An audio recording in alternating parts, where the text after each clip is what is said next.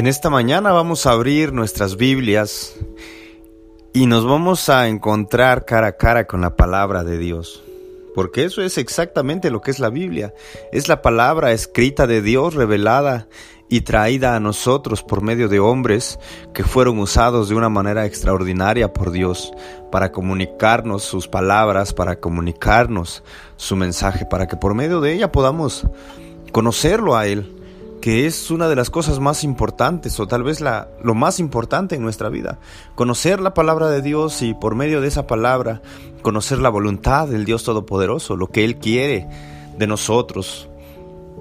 Así que en este Salmo 14 que vamos a, a leer el día de hoy, cuando leemos las primeras palabras, por lo menos a mi mente viene el primer libro de la Biblia, el libro de Génesis en donde la palabra de Dios dice que el corazón de los hombres, los pensamientos de los hombres, los deseos de los hombres estaban inclinados a hacer solamente el mal. Esa es la condición del hombre. Esa era la condición del hombre en ese tiempo, cuando el libro de Génesis fue escrito. Esa es la condición del hombre en el tiempo en el que el salmista escribió. Y esa sigue siendo la condición del hombre en el tiempo que nosotros vivimos. Hacer solamente el mal. El hombre ha vivido a lo largo de la historia como si Dios no existiera.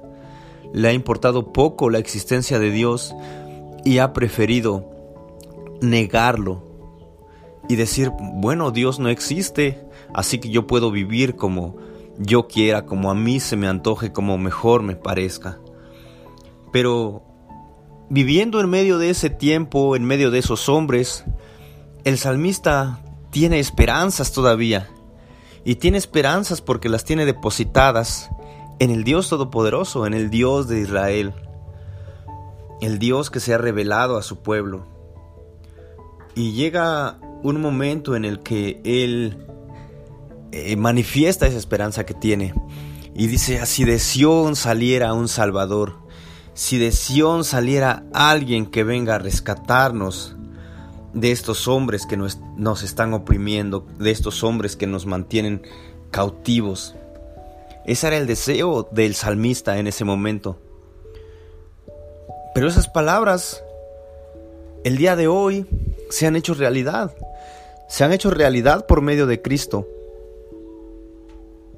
Cristo es la respuesta a esa oración.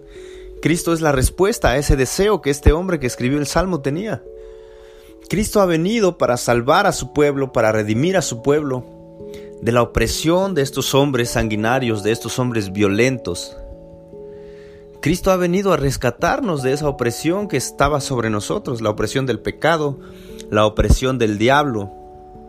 Él es el Salvador, Él es el Redentor y por eso hoy nosotros somos tan afortunados, somos tan bendecidos que arrepintiéndonos de nuestros pecados y poniendo nuestra mirada y nuestra fe en Cristo, ahora podemos ser libres de, libres de todas esas cosas.